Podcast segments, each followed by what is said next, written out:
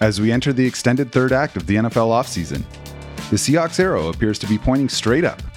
After a widely acclaimed draft class, Seattle focuses its attention on developing its young players and plugging the remaining holes in the roster.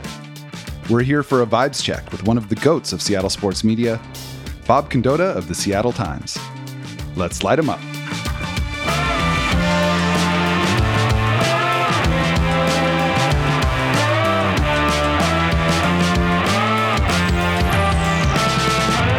I'm Jackson Bevins, and this is Cigar Thoughts.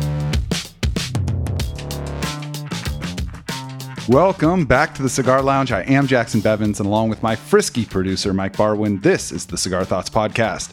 Mike, how are we doing today? Doing great, Jackson. We're in mid May, a few weeks removed from the draft. The rookies are suiting up. I have fully crystallized opinions about jersey numbers without ever having seen them touch grass. So yeah, man, feeling great. How are you? That's that's a very important aspect of team building. I, I agree. It is. Man, I'm I'm doing great. It's been three weeks since the draft, and while most teams still have plenty of maneuvering to do, the bulk of roster construction's been completed. And we've got the perfect guest to talk about this with, and I can't wait to get his thoughts on how the vibes this year match up with those from previous seasons. But before I do that, I want to remind everyone listening that the official Cigar Thoughts cigars are now available for purchase at cigarthoughtsnfl.com. Direct links to order them will be in the notes on the show page as well, so feel free to click that from whichever platform you're listening to us on. As we announced earlier, the cigars are made from a blend of premier Dominican tobacco leaf that has been aged 13 years and are available to Cigar Thoughts listeners for less than half of their normal MSRP. Uh, do this for yourself because they're excellent stogies, and also do it to help support the show. The delivery is speedy, and we've already received some really impressive feedback from those of y'all who have bought them. So thank you for that. It means the world to us. We've also launched our YouTube channel where you can catch entire episodes as well as video clips from every show. This is one of the best ways you can support Cigar Thoughts, so we're grateful for the few seconds it'll take you to subscribe. Really, really do appreciate that.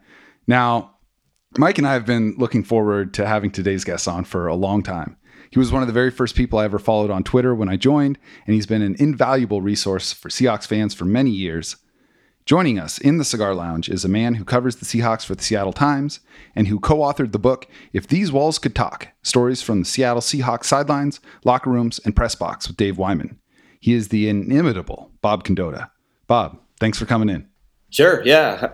Thanks for having me. I, well, I guess you guys already made clear you're doing well, so I want to ask how you're doing. But uh, yeah, thanks for having me on. Yeah, man, we're we're really stoked to have you here. And you know, the the draft is still fresh in everyone's mind, and it has received overwhelmingly positive reviews from most of the national media. We spent, as you have, a lot of time breaking down the individual picks. So I want to zoom out a little bit and talk about the feelings among Seahawks decision makers, kind of leading up to the draft. You know, Pete Carroll and John Schneider were wielding more firepower this year than in any year since their first in Seattle. And I think the fact that they had the fifth pick thrust them into the middle of the league wide draft conversation. Now, to many of us, it looked like they really leaned into that process and, and sort of welcomed the moment. What impression did you get in the time from the combine up until the draft in terms of how they were approaching everything? Yeah, for sure. I, I mean, uh, they really enjoyed the process. They enjoyed picking picking that high. Um, you know, we saw the the whole uh, QB selfie tour, which um, you know there was definitely some uh, you know tongue in cheek stuff with, with with those pictures and everything. But I do think they you know, they they always knew they weren't going to get those top two quarterbacks, and, and I, they weren't going to try to, I, I, think, make any major move to do that. So, you know, some of that was in having fun, but I do think they entertained the idea of, well, if something bizarre happens and one of those guys falls there, especially if Anthony Richardson had fallen at five, I do think they would have had a, a tougher decision than, may, than maybe has been portrayed. Um, but again, I, am you know the, once it got to draft time, I think they penciled out he probably was going to be there either. But for sure, yeah, they really enjoyed the process. I think it you know it wasn't just having five, but having four of the top 52, I think really yeah. allowed them to to just really kind of look at all these guys and realize we've got a lot of options here that we're going to be able to we're going to be able to do, and it's not just you know picking once at you know 63 or something like that where you where you just are spending so much time waiting for guys to come off and you, and you know you don't know for sure what you what you can do or whatever. But i think you know that allowed them to specifically target some things. Totally. And and i wonder you know there's there's so many permutations when you're that high up in the draft right? Like you're number five was kind of a, a fulcrum pick for a lot of teams. Um, i think we saw in real time the shock of Detroit Lions when Seattle selected Devon Witherspoon, which sounds like he was their guy. And there was nothing indicating that Witherspoon wasn't going to be there at six. Seattle did a phenomenal job of kind of keeping wraps on uh, their intentions there. But, you know, granted, they, like I said, they had more firepower in terms of draft capital this year than in years past. But it also felt, just aside from that, like the last, this year certainly, and even the last couple years, their approach to the draft has been a lot different than in years past. Is that something that you notice in covering this team? Well, for sure. I, you know, I mean, the minute they made the Russell Wilson trade, they sort of, I, I always viewed it as they knew this was a two year process with the, you know, getting obviously two first round picks, two second round picks in each of those years. They knew they had that. And so last year, when they, you know, knowing we've got these picks next year and, and with the quarterbacks that might be available, you know, that's that's why I don't think they ever thought about a quarterback last year. Um, then it kind of turned that turned, I think that's turned out to be a good thing because I'm not sure that, yeah. I mean, I think that their assessment of that quarterback class not being that great, that, you know, the early returns sort of look that way. Um, but I think they, they all along viewed it as a two year thing to use all these picks to really rebuild the roster and in a way that they wanted. And so that's why, you know, we saw, we saw them last year attack the, attack the tackle positions and, and, uh, and, and you know, and quarterback and and uh, um, and and rush in a little bit. And you know, some of the things they did there, they really they really targeted some specific things. And while they will say they weren't going after need, it's obvious that they were trying to do some of both. And they can sort of say they weren't going for need because when you have that many picks in those spots, you can sort of go best player available, but best player available also at a spot that's really going to help us. And uh, um, you know, so when they did what they did last year, that allowed them to then this year, you know, be able to, to be able to do the things they, you know, they took two offensive linemen, but neither were tackles, obviously, because they they took tackles last year, so they didn't need to do that again. Um, and uh, um, and and the success of last year's class as well, and some of the other things they did, sort of allowed them, I think, this year to do a little more best player available, which is why you know the the Witherspoon pick, which um, as you as you rightly point out, um, you know they they did a nice job of, of, of, keeping their interest in in Witherspoon a little bit on the down low, and uh, they did have everybody in the NFL sort of thinking they were probably going to be the team to take Jalen Carter, and um, you know I don't I don't think they ever I don't think they I, I think what's I think they considered that idea at some points in the process. I don't think it was totally off the table at certain points in the process, but once it got to draft day, I think it was. I don't think they were gonna they were gonna take him at five ever, and. Uh, you know, I think that was a decision they had made going into it. And once the draft came and Witherspoon was there, I think it was a pretty easy call for them. But for sure, yeah, they that was that was sort of a we feel like we felt like this was the best player available at that time in the draft and at a spot that could that can really help us. And um, you know so I just the freedom I think that they sort of had the flexibility they had with having hit on so many of the picks last year allowed them this year to go a little more that way. But again also having you know for the top 52 I think they did have some things they wanted to get done with those picks especially especially at um, you know getting a rush in which they did again with Derick Hall. There were some things like that they knew they had they, they wanted to do early on and it was just a matter of which guy falls to them at which spot to make it to to make it make sense. Yeah, you know, did you get a sense at all that they were anticipating a trade back or got any offers when they were sitting at five? They, they definitely had some offers, and I think they definitely considered it. Um, you know, as John as John Schneider said later, there were a couple of guys that they were not going to trade down for. I think two of those guys were Will Anderson, and who I think they thought there was some scenarios where maybe that could happen, where he'd be available there, and then Witherspoon was the other. And I, I think I, I think if Witherspoon hadn't mm. been there, I, I, think they would have considered some trade downs because I think there were a couple other guys they viewed just as highly as those guys, and not Jalen Carter, by the way, and I don't think Tyree Wilson was either. But I think there were a couple other guys they really liked that they thought that if they that if those two guys weren't going to be there at five, maybe we could move to 8 mm-hmm. or nine or whatever, and we could get that guy and then get a lot more draft capital. But um, you know, it's interesting. There was so much talk about that they were going to trade down, but if you look at their history, when they've had really high picks, they've kept them. You know, they, they kept yep. it in 2010. It took Russell Okung. They kept it last year when they had a top 10 pick. It took Charles Cross. You know, they're they're they always they always sort of and I don't remember if John said the exact number of guys they had first round grades on this year. It was 14 or 16 or whatever. Um, but I think they really felt like with the fifth pick, we really do want to add an elite talent to the team. And so it wasn't just an idea that maybe we trade down just to accumulate a bunch more second or third round picks. I think they felt like this is a rare opportunity to draft that high and to get a player we feel like could be the best in the NFL or one of the best in the NFL at a really premier position. So I think it was going to take a lot for them to want to trade down, but I do think they thought about it. Yeah. Yeah. You know, we, on our last show, we had Doug Farrar on and he referenced a, a, conversation that he had had with Pete Carroll and John Schneider at the combine, and they had talked about like, without saying it exactly like this, they realized they'd kind of started to get cute in the post LOB years, right? You know, they had a team full of start like their starting lineups were set. It was a really difficult starting lineup for any rookie to come in and and crack, and you know, picking late in the first round. Uh, but you know, they had a lot of picks that left a lot of us going, why are they using such a high pick on this guy? And uh, a lot of those just didn't pan out. And so um, I, I think it's encouraging as a Seahawks fan and as you know as someone who's writing about this team and, and wants to see them be interesting and good that they've stuck and picked the best player on their board when that guy's been there for sure that's and that's a good point about that they like in 2013 14 15 some of those years they had so many good players at spots that you weren't really going to take the best player available if it was a cornerback and have him compete with Richard Sherman or whatever mm-hmm. because he's probably you know he's probably not going to be better than Richard Sherman he's just going to sit behind Richard Sherman or whatever so you weren't so I I do think the fact that their roster maybe had a few more needs these last couple years has made it a little bit easier to sort of meld best player available slash a spot that really makes sense for us to take a player because you didn't have as many you know they haven't had as many really all pros on their team and, and, things like that in the last few years where it's like yeah we're, we're, you know there's you know there was no reason to take a middle linebacker for a decade right? I mean you weren't going right. you, you, flat out just weren't going to do that because you had bobby wagner. Um, you know you weren't going to take a quarterback because you had russell wilson.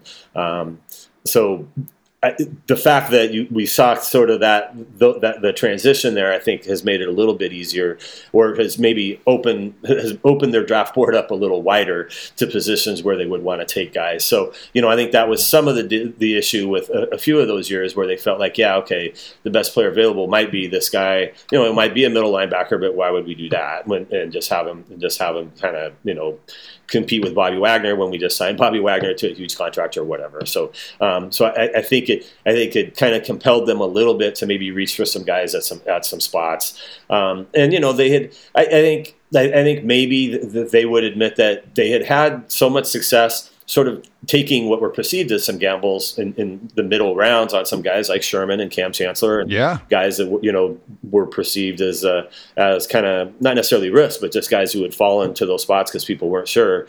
And I, I think they I think they kept wanting to kind of replicate that a little bit. Like, you know, I think there were some guys they took that were like, we see something out of this guy that nobody else sees, and that worked before for us. But that can that can be a little bit hard to keep doing. And so I, I do think they've I, I do think they've refined it a little bit the last few years, where they've you know they've really taken a lot of guys who've had really significant college production. And so, you know, a lot of guys who do come here with, you know, uh, really kind of proven backgrounds of, of having had success. I think, you know, you saw that last year with, you know, guys like Ken Walker and, uh, um, you know, Charles Cross, obviously, you know, Abraham Lucas had had a great career at Washington State. I mean, guys who had done a lot. And so you at least had a real background to go on there. You know, uh, the Seahawks have taken a lot of heat for trading first round picks for, you know, more established players over the last, I guess, 10 years now. And and I wonder just as we're talking about it, how much having a roster that is so difficult for a rookie to crack uh, played into the decisions to trade for top tier talents like Percy Harvin, Jimmy Graham, Jamal Adams, even if the integration of those players into the team didn't go as planned. Do you think that that was just more of like, hey, these these are positions where you know we don't need a ton of depth right now. We want to fill out this one last spot with this top end type of talent, and you know we're we're willing to risk those first round picks just to just to put the last piece in the puzzle. For sure. I, I mean, I mean, obviously the Percy Harvin trade is, is, among the most notable of those, and I think that was just a, a thing that coming off that 2012 season, they felt like, man, if we can add a really elite playmaker, you know, I think they felt like at that time the defense was pretty much set, and mm-hmm. uh, you know, you, you, had a quarterback, you had a running back in Marshawn, and things like that. You know, the the whole thing that the receiver corps was pedestrian, was regarded as pedestrian at the time. I mean, that was part of what led, led to Harvin was I think they just felt like, uh, man, this guy could be, you know, uh, just such an elite talent if we can fit him in here, and maybe we don't have to lean on him quite as much as Minnesota had or had or whatever. If we can just kind of fit him in in, in, in different ways, he can he can really do that for us. And then you know the Jimmy Graham trade. I still think some of that was a reaction to what had happened in the Super Bowl, where you know it got to that point, and because of some injury situations that they'd had and, and things like that going into that game, um, you know when it, it, when you know you're throwing to Ricardo Lockette in in one of the key plays in franchise history, I think they felt like, well, if right. we can add you know a guy like Jimmy Graham to that, if we ever have a situation like that again, you know we'll be, you know that's one of the that's you know, we'd rather be thrown to a guy like Jimmy Graham maybe than, um, you know, than what's our third or fourth receiver or whatever. So I, I think there was, I think that, I, I, think there were some really specific things that played into that. But, you know, the story they always told on the Graham trade too was that just kind of came out of the blue. You know, New Orleans was having issues with, with Graham and his contract and he sort of wanted out. And so he suddenly became available and they just kind of took a flyer on it as well, um, given everything that had happened. So I, I don't know how much of that was necessarily like a stated philosophy or, or a thought to do that as much as just some individual things that that kind of crept up and, and just some situations they thought they could take advantage of. But for sure, in those years, having you know what were late round, first round picks as well. I mean, that was always part of the deal. Was they felt like um, you know what the Graham year was, they would have picked 31st, right? So they gave up the 31st pick, and yep. like, are we going to be able to get a player as good as Jimmy Graham with with the 31st pick? And obviously, they packaged Max Unger as part of that as well. Yep. Um, so it wasn't just you know the one for one there. But you know I, that was sort of the thought was Jimmy Graham's a you know potential you know that's not a guy you know you may not be getting that with the 31st pick. So with the with the draft in the rear view, the rookies took to the VMAC over the past several days uh, for mini camp. What did you notice? What stood out the most to you during those practices? Yeah, I uh, a couple of caveats. So they, they don't do as much on the field necessarily with the rookie minicamp as they used to because of the the way the rules kind of changed a few years ago, where all these guys now can be in be part of OTAs. Used to be the rookie minicamp was a much bigger deal in terms of wanting to try to see them because a lot of these guys weren't, weren't going to be able to participate in OTAs. They weren't going to see them again for a month, so they would really want to have a pretty intensive on field thing.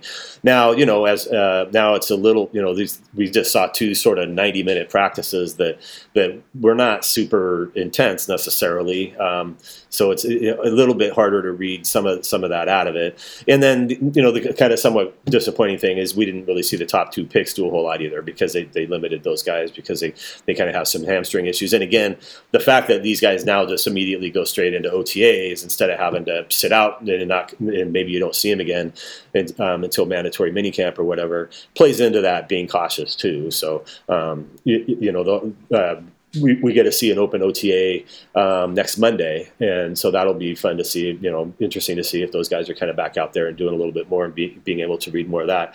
Um, you know, the couple of things that really stood out were you know, just sort of the size of both Mike Morris and Cameron Young, and that each of them are, are you know, Mike Morris. He he does look the part. You know, the, all the talk about he had dropped down to 275 at the combine, and you know, the Seahawks wanted him to get bigger and, and be a be a be kind of a three-five technique defensive end.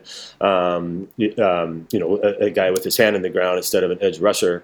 Uh, you know, he definitely he definitely looked at. I mean, he was an impressive-looking guy. Just just kind of seeing him out there. And then Cameron Young, the same thing. You know, that's uh, the nose tackle spot, which can be kind of a really subtle position, maybe, but um, you know, they've always liked to have that big 330-pound guy in the middle. And and you know, with Bryan Mone's health situation and, and cutting Al Woods, you know, they they they really kind of had a lack of that. So um, you know, Cameron Young, that was definitely a, you know a targeted pick for them to try to get a, a, big guy who they felt like could be that. And you know, he was listed at 304, but weighed 3 320, and he definitely looked the part out there as well. So, you know, those, that's probably the two two of the most important picks they made, and they and they each are sort of mid round picks. So it's uh, you know maybe it's kind of weird to say that, I guess, but you know they are going to need each of those guys to you know, right now with the team is currently constructed anyway. They're going to need each of those guys to play significant roles. So the fact that they sort of looked physically much more kind of capable of, of being the kind of player that the Seahawks want at those spots um, was probably the most noteworthy thing. It was also, uh, you know, it was interesting hearing Pete Carroll just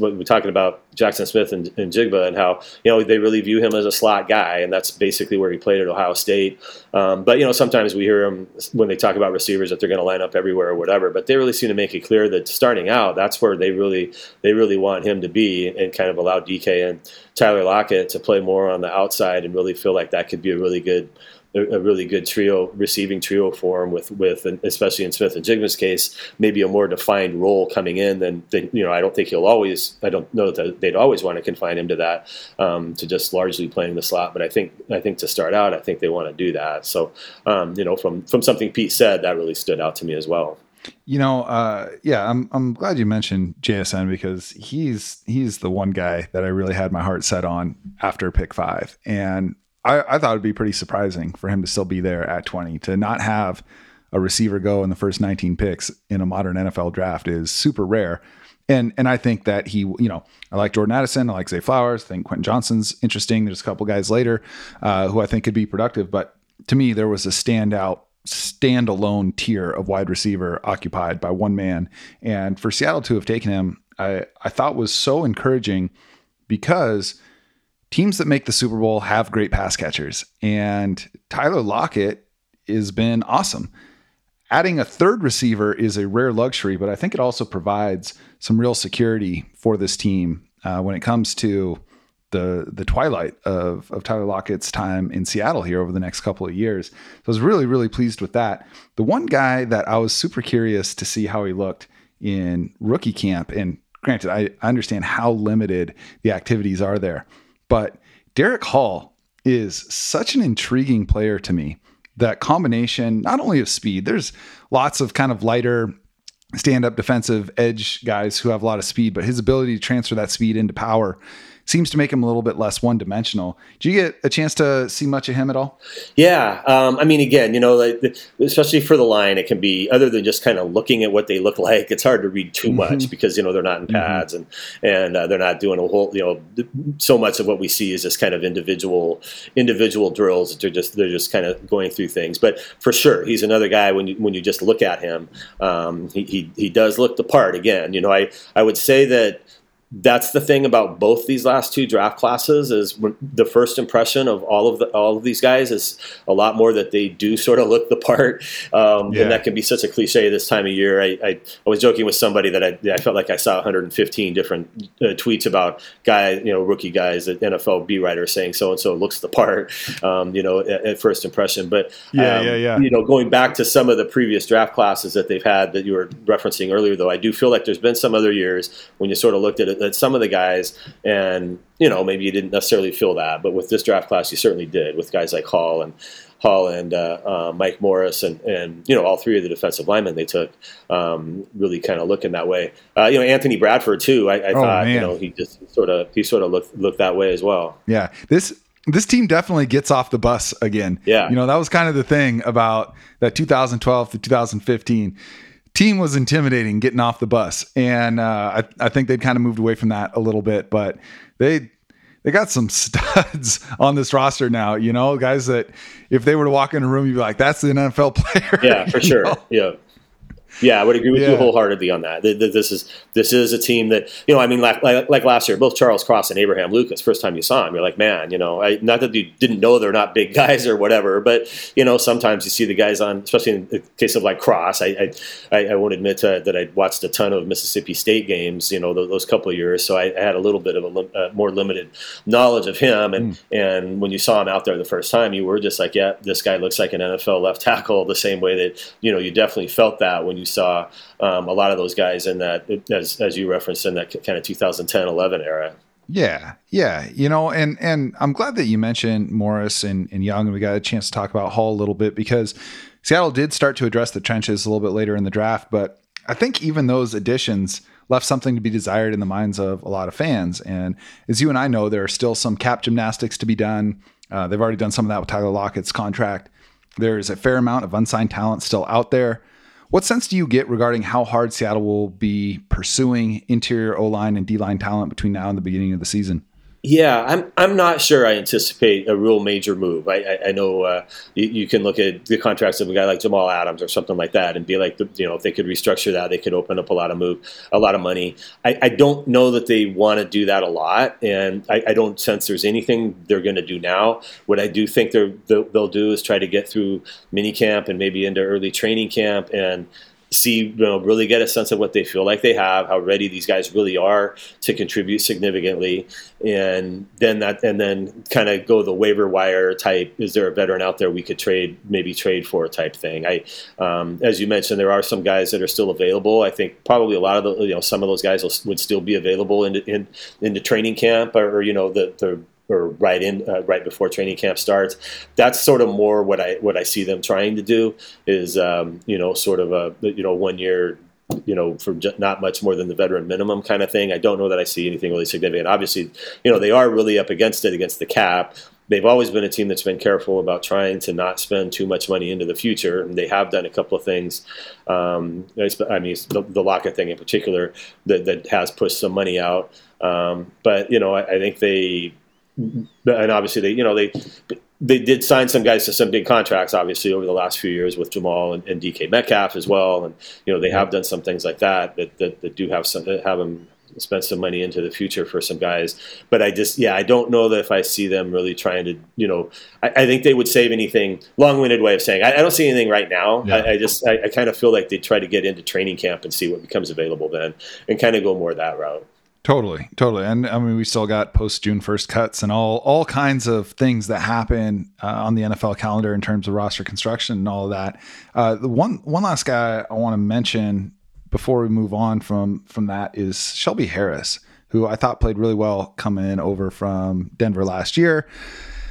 I wasn't stunned that they cut him. I was a little surprised. I'm also a little surprised that he's still out there. I'm not even sure he's been taking any visits. Is there any conversations happening there that you're aware of? I don't know that there's active conversations, but I do know they left the door open for his return. So I, I, do know it's sort of more that. So, you know, I don't know if it's one of those things where if, if Shelby does talk to somebody else, Seattle will be like, hey, make sure you call us first. And, and you know, we'll see if we can match that or whatever. Um, but yeah, I, when they cut him, I, I, I know for sure there was a there, they, they told him that um, we we, have, we feel like we have to make this move now, but we'd be more than open to bringing you back at some point and obviously a lesser deal than he was getting, and so that's always the tough part for the player is, is having to try to accept that, and uh, you know maybe he just wants to not have to work during a during an off season program, and, he, and he'll just wait and see until training camp to see if the you know something comes available then. So yeah, it wouldn't surprise me at all if he came back. Um, wouldn't surprise me if he didn't, but I do think that that door's been been left op- open there. Um, you know, I think it was I think it was for Al Woods as well. I, I, think they were leaving the door open there, but I think you know he Al got Al got an offer, and, and you know there there are obviously always feelings involved when when you do get cut by a team. So yeah. I, I, you know, players do, you know, there is sort of the massaging that of a player coming back on kind of a lesser deal. So, um, you know, I, I, don't think it's quite as easy sometimes. It's easy to forget how that, human the NFL is. Yeah, for sure. And they're guys, you know, and, and guys who are professional athletes typically have, you know, they, they kind of have uh, a, a, lot of them, you know, the kind of the, the ego that's there or whatever. And, um, you know, that's, that's the kind of thing that played into say like Russell when Russell Okung left, everybody was like, why didn't the Seahawks just give him that offer? But Russell Okung didn't necessarily want to accept an offer like that from the team he'd just been with, but it's a lot easier to accept an offer like that from a new team. Um, you know, when sure. you feel like, okay, I'm just going to walk away from that team, but you know, returning to the same locker room, but maybe on, on kind of a lesser contract than you had, or that, or um, um, or that you wanted to get, you know, and having to answer those questions from you know the media and just kind of having that be part of the narrative the whole time. Um, you know, it's something a lot of a lot of times not only does the player not want, but the organization doesn't want either. But um, yeah, I, I, think they, they would leave the door open for Shelby. But um, you know, that's where again, you know, if Mike Morris really shows he he, he can do he can do that, and, and then obviously you know they signed Mario Edwards as well. So so they have signed a guy there that that, that can kind of sort of do what Shelby did. So um, you know, does he look the part though? Uh, yeah. Is he? He showing up to camp in the best shape of his life? Yeah, yeah. So we, we so we'll, the first time we'll see Mario is next Monday, and, and uh, I would imagine maybe they'll make him available to the media then. Um, you know, he, he obviously um, you know just signed this Monday, so um, you know maybe that precludes bringing back Shelby, or, or especially if they really see uh, you know if they feel like they're comfortable there with what they have there. Um, and I, I, know Mario Edwards probably isn't the sexy signing people wanted, but I, I, think in their eyes, I think it's a significant one. And so I think when they, they did talk about, you know, after the draft, when they said, yeah, we still have some moves to do on the defensive line, I think I think that was something they because they had, you know, he'd come in for the visit in March. I think they were in contact with him all along. So I think that I think to me, I think that was sort of the the move they were foreshadowing there all along when they made some of those comments. Sure, sure, that makes sense. And and one thing you brought up a little while ago that I appreciated was after the Russell Wilson trade, Carroll and Schneider really understanding this is a two year process. And I think most of the national media looked at Seattle after that and said this is a full on rebuild, but they've actually done a really beautiful job of straddling the line between getting younger and staying competitive. And then this past year, they outperformed most expectations. Given that, given the fact that they won nine games, they made the playoffs, they are still so young does it feel like go time now? Like now the expectations are make a deep playoff run, be championship contender? Yeah, definitely. I mean, Pete turns 72 in September, so you know he, he doesn't have a lot of time to, to necessarily rebuild. Not that I think he's thinking of retiring or anything like that, um, but you know, yeah, I, I, right. I, think the future is definitely now with, with, this team and this group. And you know, I, I, think to John, I think what happened last year, John Schneider, I think it validated a little bit his overall philosophy. You know, he always talks about building a consistent championship caliber team and having a roster that isn't going to have huge dips. And I think I think that he feels like we did that. Like we traded away, you know know, the, uh, we traded away a franchise quarterback, and we didn't take a huge dip. And I think to him, it totally validated their their overall philosophy on how they put the teams together. Um, and uh, um, you know, and, and then yeah, built, winning the nine games last year, and and you know, obviously, you know, this was still kind of a flawed team last year. I mean, they really just got blown out three times by the 49ers, you know, so there was definitely a talent gap there uh, that that needed to be that needs to be uh, closed between them and the 49ers, and um, you know, I, I, think they they hope they've done that, and then obviously San Francisco's got kind of a goofy quarterback situation too, so which plays into it. The Seahawks feel a lot more comfortable about right. theirs heading into this year now. But uh, um, but yeah, for sure, I, I I don't think there's any question at all that it is. But again, I don't I I also don't feel like, you know, I think that's where people feel like, oh, you should just go ahead and restructure all these contracts and push out $50 million in cap space to 2025 or whatever to try to win now.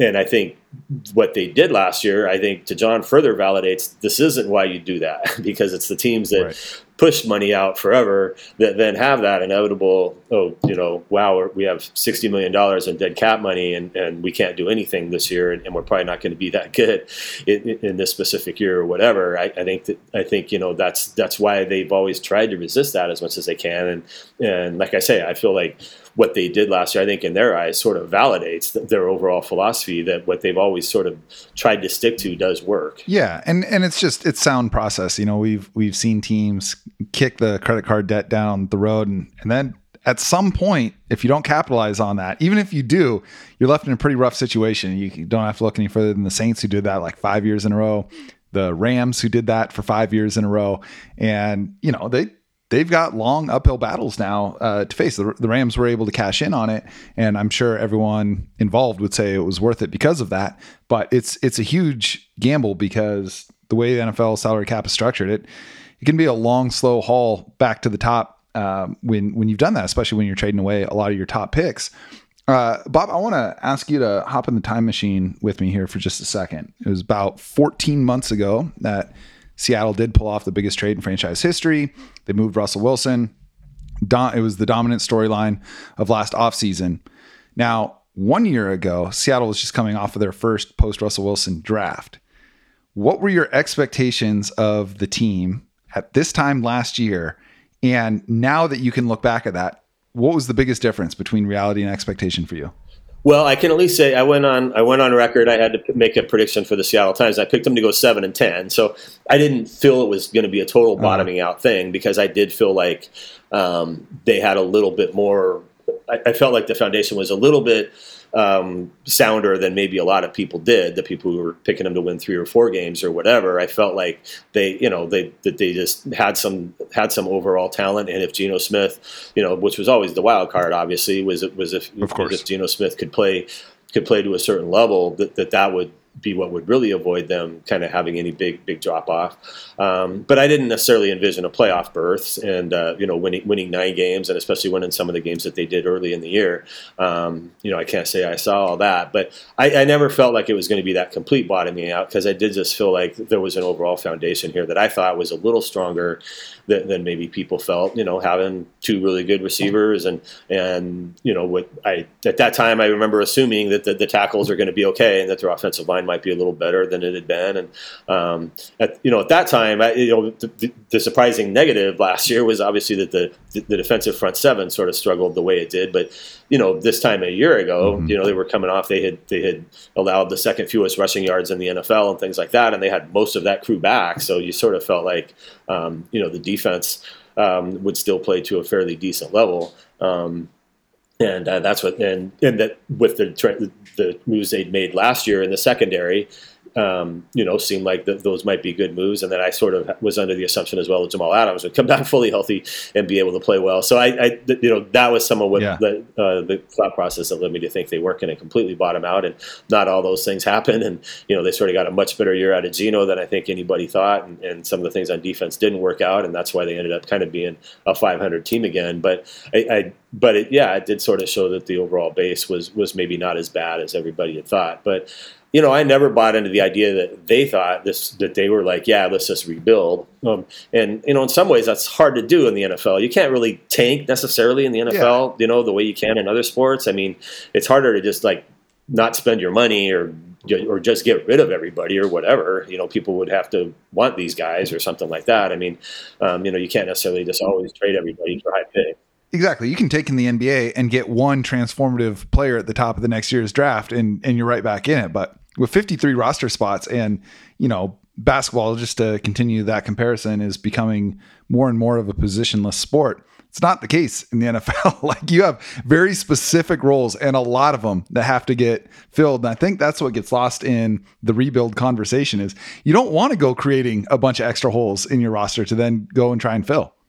For sure. Yeah. And uh, and I don't I really don't think that was ever really the, the thought process. I don't even think you know, they traded Russell, as we all know. I, I think the trading of Russell is even more nuanced than you know, maybe even we really realized, but certainly then nationally realized. I think, you know, I think there were just a lot of people thought well they traded their quarterback, they were just committing to a to a long rebuild. But you know, they didn't they didn't want to trade Russell Wilson. They weren't ever looking at it like, yeah, we just want to re, you know trade Russell and rebuild. It was you know sort of the complications of the relationship with Russell and them feeling like you know he wasn't going to sign another contract with them, and this was the time to trade him because he had two years left on his deal. So that was the time to get a lot for him. You weren't going to get, you know, if he'd come back last year and if he'd have struggled at all, and if they tried to trade him this offseason, they would they weren't going to get anywhere close to the package they got from Denver.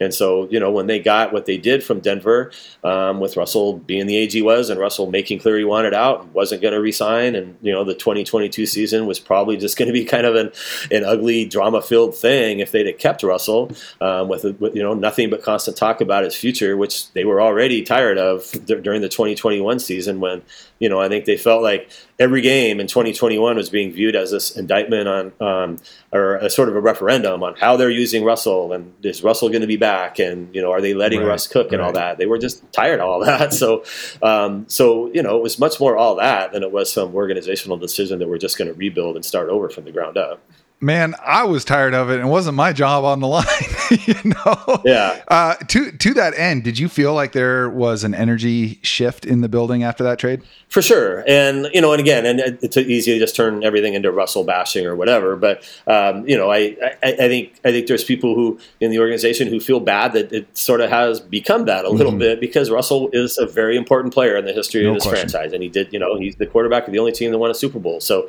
um, I don't think anybody was necessarily happy that that, it ended the way it did. But for sure, once it was over, it sort of I think there was a little bit of a sigh of relief of like, okay, we're moving mm-hmm. on now, and uh, you know this was this was uh, a relationship that sort of had to end, and um, and uh, being able to put that aside, you know, again, I think everybody was getting tired of sort of the, the, the just what was going on around Russell and that feeling.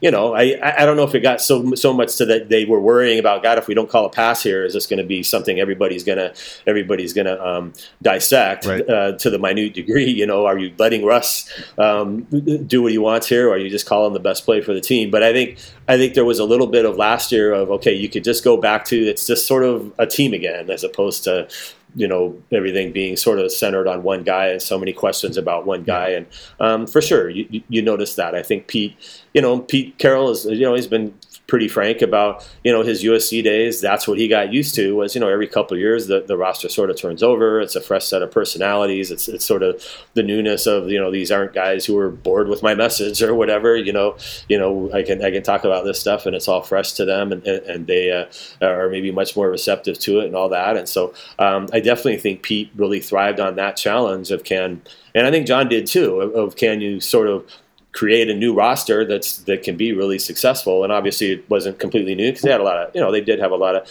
high caliber guys coming back with uh, you know the Quandre and Jamal Adams and Tyler Lockett, DK Metcalf. I mean, it was not a it was not a, a, a, a roster that was bereft of kind of high, you know, elite talent and strong personalities and guys who'd been around for a little while. But um, but they definitely, I think, felt you know they liked the idea of the leadership. I think kind of turning over and and Pete being able to sort of just mold a new a new team out of all of that. Yeah, you know, to me, the clearest indication that it wasn't going to be a teardown was when Quandre Diggs was the first free agent to resign because he's someone entering the second half of his career, is very established you know, if he wanted to go ring chasing, he would have had, you know, uh, some opportunities to do that. And and he signed. I think that really sent a message to the team, at least from my perspective, that like, hey, this is this is not some big three year wasteland that we're entering. Like we're we're still ready to go.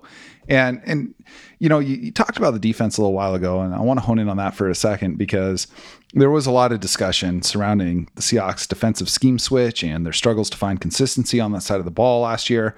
But given the addition of players like Dre'Mont Jones, Derick Hall, Devon Witherspoon, you got the returns of Bobby Wagner, Jarran Reed, Jamal Adams. What are you expecting to see in 2023, both from like a scheme standpoint, but also the personality of this defense? Yeah, and, and that's I, I think saying personality of the defense, I think, is a, is a real key thing because I think they felt like that. That that's probably what was missing a little bit last year was because they did sort of switch the scheme a little bit. You know, I think they feel like that's overplayed a little bit. You know, it wasn't like they totally threw it all out. They were asking some guys to do some different things, like Poona Ford, but a lot of guys were being being you know roles weren't necessarily switching that much. But uh, um, I, I, you know, they obviously had such a kind of clearly defined personality for so many years there, and I do think like just just with the turnover of of uh, the lineup, you know, Bobby last year, KJ Wright the year before, um, you know, who were really strong kind of leaders who who had been around for a long time and sort of were links to all of that. And last year was the first time you really had none of that th- there, and so I do think it, that there was. And then when you lose Jamal Adams, you know, in, in the first half of the first game, and he was the guy I think they really felt like could create a lot of that personality for the defense, and he wasn't there to do that that. Um, so yeah, I think they. I, I, I, think what they're hoping to do this year is that with the guys who are coming back, they can they can more clearly kind of refine what they're good at and fit it into what they're doing, and then with the guys they've added. And it's interesting when you when you mention like five guys there, um, and obviously they've lost a few guys, um, so it's not completely just uh, uh, um, adding. But you know when you mention all of that, that's like five or six. You know if you if you kind of include Jamal Adams in there since he did, really didn't play last year, you know that's five or six pretty pretty good players that you're adding to this defense. And then if the then if a couple of those rookies pay off, um, aside from Witherspoon, if a couple of the other rookies pay off, you know, that's six or seven kind of new guys who could who could really create a new a new personality for this defense. And I think that's what they're hoping can happen this year. Yeah, yeah, and you know. I, I'm, I'm glad we talked about the personality and, and, leadership a little bit because you've been around this team for a long time and you've seen a lot of the ins and outs that have led to the various successes and failures over the years. Given that it's still only May, how does this team in this moment compare to teams of the past? Just kind of from a vibes perspective. Well, I think it's. I, I, mean, I think there's from. I think the the vibe is very, very positive. I mean, I think everybody is very enthusiastic and excited about where the overall team is going. I still don't know. I took over. It's been basically exactly ten years now. I, I took over in, in May of 2013. The first, first thing I ever covered was the rookie minicamp in 2013. I didn't actually didn't cover the draft then. We hadn't made that that change yet. But um, you know, I don't feel like this is necessarily back to two, that that 2012 thing. To me, when I, I remember taking over, and I, I almost just felt like the Super Bowl was preordained. Like I, I almost never doubted at all that that team was going to end up in the Super Bowl. Yeah. Just it just seemed like they were so good right. and had such a confidence uh, about them that it just felt like nobody you know, they, they just they just never questioned at all that that was sort of going to be the fate of that team was to get to the Super Bowl and probably win it. Um, and you know, just with the elite talent that they had everywhere, I don't think I don't feel like this team is back to that yet. Um, you know, I, I, think there's a few more question marks with this team and and things like you know what is the defensive leadership in a way going to be? You know, um, who you know uh, we saw the captains last year were Quandre Diggs and Al Woods, and obviously Al Woods isn't around anymore. And now you bring back Bobby Wagner, and sort of how does that all uh, you know what what is that mix all going to be, and and how do they work that in and reintegrating Jamal Adams into everything, which you know he's the highest paid player on the team, so you you know they, they are hoping for sure that Jamal is going to be a really significant part of everything everything once he comes back um, and getting Jordyn Brooks hopefully back into that at some point too. For you know, first round pick, pretty big investment there as well. Um, so you know, from that standpoint, I feel like there's more question marks about this team than in 2012. You know, Pete's tried to make that or Pete has made that comparison a few times about feeling like last year felt pretty similar to the end of 2012. But you know, that team had gone on the road and won a playoff game and gone on the road and really should have probably won another one. So and ended up in the NFC title yeah. game. So I don't yeah. feel like they're quite back to that yet. But in terms of the enthusiasm and everything from this team, yeah, I think I feel like everybody feels like they've totally turned the page on the Russell trade, and there's no more talk of uh, you know how are you going to survive in the post Russell Wilson era. I, th- I, think they feel like they've they've begun to show how they're going to do that, and now it's just taking that next step to go from you know okay we, we survived all that now it's thriving and all that you know and it, it and it's becoming a, a legit uh, player in the NFC again, and you know luckily the NFC looks you know who's the dominant teams in the NFC. I mean Philadelphia obviously looks looks really good, but they lost a lot on defense. The 49ers sort of have a you know their quarterback situation sort of is up in the air.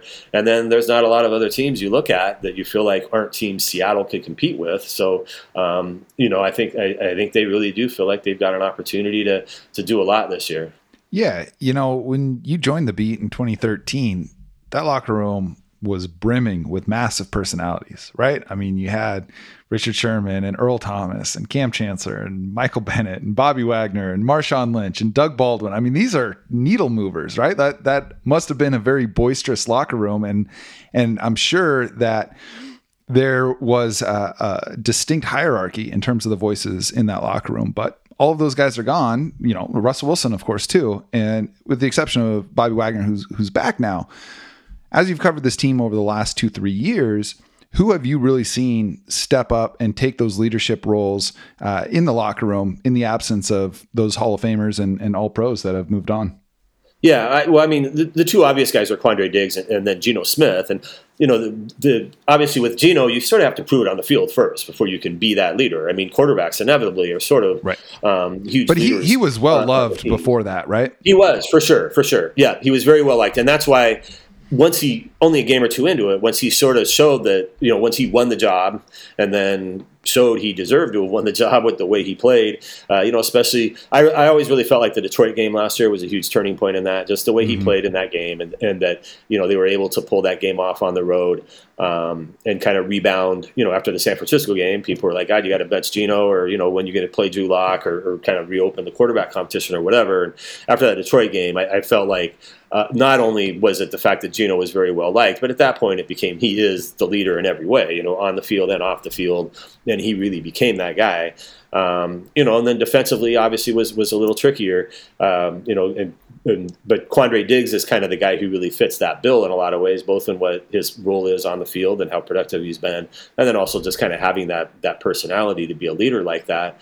Um, but for sure, they need they need you know that needs to come through a little bit more on the defense. And like I said, it'll be interesting to see with with Bobby and kind of how that how that goes, and and you know to see kind of revert back to kind of being that guy, or you know they get they kind of reintegrating some of the some of the younger guys into that as well, which I think is what the team wants. You know, I, I think they sort of hope that you know some of the younger guys on defense can can uh, can evolve into that as well. Yeah, yeah, yeah. There's a couple other guys I want to ask about specifically, and just kind of their role in the locker room and, and kind of within that hierarchy of leadership. Um, one of which was a superstar almost from day one, and and he seems to have kind of welcomed that, but is also taking on a little bit more mature role within the team, that being DK Metcalf. And then the other guy that I'm really interested in is Jordyn Brooks, uh, another young guy who's drafted very high, potentially as an heir apparent to, to Bobby Wagner. What kind of roles do those two guys have in that locker room? Well, and you, you, yeah, it, the team really wanted them to take much more of that kind of role last year, especially DK when he signed the extension, right? I mean, when he gets mm-hmm. when he gets that, he becomes one of the faces of the franchise. Um, you know, you saw the Seahawks last year. It wasn't an accident that he became one of the guys who was talking on the podium to the media every single week. I mean, they did really want to throw a little bit more of that kind of face of the franchise responsibility onto him. Um, not to not to necessarily talking to the media is that big of a deal, but but that's the kind of thing they you know they sure it's still made. the face you're putting on the game. Yeah, and, and, you know, and that's I mean that's the kind of thing they had. You know, Bobby Wagner had done that for years, and, and some of the other guys, um, Richard Sherman did. Uh, you know, during during his last few years with the Seahawks, he was one of those guys. They always they, they always kind of spotlighted in that way, and uh, so they, they wanted DK to take on more of that last year and, and become more of that kind of leader. You know, receiver is always a little bit of a tricky spot to be kind of that uh, that just position wise, I guess. Uh, um, you know, that just kind of it's. Um, um, I don't know how to, how to say that, but you know, you always feel like on offense, your leaders are much more your quarterbacks, and and you know, there's always going to be a leader of the of the offensive line, and so you know, you really need somebody to kind of step to the fore there and be the leader of that group as well. I mean, those are really important kind of kind of things that way. Um, but for sure, yeah, they want DK to to take on more of that. And I think you saw him do that last year. I, you know, it, it felt like there was a um, um, you know, I think he was really, really trying to trying to do that a lot more last year and and uh, and become that. And then Jordyn Brooks, yeah, you're absolutely right. I mean, he's another guy. I think they really they really do want want to uh, become that. I think they felt like he was he was starting to assert himself a lot more last year. Then obviously the injury he had is kind of throwing a wrench into that. So you know, right now it's just him sort of getting back on the field. And so the unfortunate part there will be that you know he's probably not going to be ready for the start of training camp. I would imagine he probably starts the year on the on the on the pup list, and, and you know they kind of they kind of make sure he gets healthy. That's you know the whole you know 95 percent of the reason for bringing back Bobby is it was to, to, was to have a hedge there for for Jordyn and not having to rush him back. So um, you know that'll make that a little bit trickier there um, from that standpoint. But you know I think they feel like he has that in him to to, to be that kind of guy for sure. And uh, you know hopefully he can get back on the field quickly this year and sort of um, get back to reasserting himself in that. Yeah, yeah. And you would say you feel like he's earned the respect of, of his teammates in that regard? Jordyn Brooks? Yeah, for, yep. yeah, definitely. I mean, you know, he's he's uh, he until he got hurt. I mean, you know, a tough guy who, was dependable and been out there all the time, and um, you know, he he hadn't yet become necessarily maybe the the complete impact player that Bobby Wagner had been. You know, his role did kind of change a little bit last year with with, with some of the scheme stuff. Uh, um, you know, I think he I think he had to adjust to that a little bit, and you know, the, the most tangible thing he had to do was you know he had to become that on field play caller last year, and so even more so than uh, leadership yes. and sort of a talking to the media way or whatever. I mean, that was that was really something he had to he had to kind of take over, and and, and he admitted there there was some adjustment there and having to handle all of that, and, and uh, you know, so that's I, I, think from the team standpoint when they're looking at it, even more so than maybe we would think of being a locker room leadership is is is he had to really kind of take that on last year, and and I think they felt like he was he was he was. Uh, um, you know that's kind of a work in progress thing a little bit. It can be for guys. And so i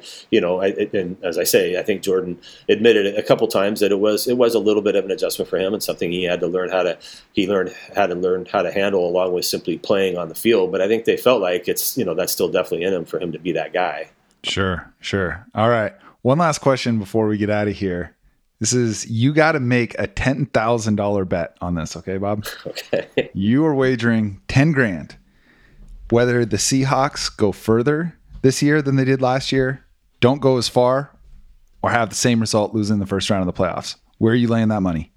Well, I mean, I'd go ahead and buy into the optimism and, and, and think they've got to, that, that they'll go further. I, you know, I just there's some things that have to happen, obviously, and you can look at you know they started six and three and they finished nine and eight, so which is sort of the real team? Is it the one that kind of stumbled down the stretch and you know, I guess it's easy to forget they lost at home to the Raiders um, and had some. Not easy to forget. Yeah, yeah, maybe not. that one uh, hurt. you know, they they weren't doing that in 2012. Let's say, you know, oh, that's for sure. So, um, so that's where I there's there's reason to you know still be a little bit a little bit like yeah, this team's got some proving to do, but um, you know, I, would go ahead right now and, and you know drink the Kool Aid, so to speak, and think they think they can do that. Uh, you know, just with you know the one thing you look at the NFC West, and they should have four wins there with the Rams and Cardinals. I know that, then I know those games are tricky, especially the Rams. It, it almost doesn't matter what uh, what player is wearing a Los uh, Rams jersey; that they, they're just going to give the Seahawks a tough time. But um, but you know they, they've got some things like that that I think maybe should allow them to, to get into a better spot going going into the playoffs this year. All right, guys, you heard it here. A $10,000 guarantee from Bob Condotta that the Seahawks are going further in the playoffs this year than they did last year. yeah, I'll, I'll, uh, I'll I, am leaving open the chance that, that, I get that I can revise this later in August. no chance, buddy. No chance. We're writing it in cement. yeah, I mean, you know, if, if, if, some things don't happen or whatever. Um, of course, of course. Then, that, uh, well, listen, Bob, thank you so much for taking the time to join us today. Sure. I, yeah, I, no, it's fun. Yeah, man. I know covering the team keeps you busy, so it really does mean a lot that you carved out the time. Sure. No, I enjoyed it. Thank you. Of course, of course. And as we get out of here, where can the folks listening find more of your stuff? Um, yeah, just uh, you know the SeattleTimes.com, uh, and uh, you know I'm on Twitter, obviously at, at B Condotta, and on Twitter, and um, I always try to provide links to every story I do there. So at least if nothing else, uh, um, you get the links there and, and, and all that. Um, but yeah, that's that's uh, just again SeattleTimes.com is the, is obviously where all my stuff is. All right, y'all, that does it for today. As for us, you can find Mike and I on social media as well. I am on Twitter at, at Jacson Bevens, that's J A C S O N. Mike is on Twitter at, at Mike Barwin, and the show itself is at Cigar Thoughts. You can also find us on Instagram at Cigar Thoughts NFL on TikTok at, at Cigar Thoughts, on YouTube at, at Cigar Thoughts, and on Facebook at Cigar Thoughts, a football show. Of course, you can listen to this show and read every article at fieldgulls.com slash cigar thoughts. And if you're listening on Spotify or Apple Podcasts and you like the show, drop us a five-star rating and leave a quick review. Finally, be sure to check out cigarthoughtsnfl.com to get your exclusive Cigar Thoughts cigars. Or hit me up on Twitter and I'll shoot you the deets. And when you buy those cigars, let us know on Twitter or Instagram with a pic and tell us what you think. Thank you to all of y'all listening for your continued support of the show. We know you've only got so much time for podcasts in your life, and it's an honor to be a part of that for y'all. Please know that by sharing this show on social media and with your friends, you give us the juice to keep making this happen. We will be back soon, but in the meantime, onwards and upwards, my friends.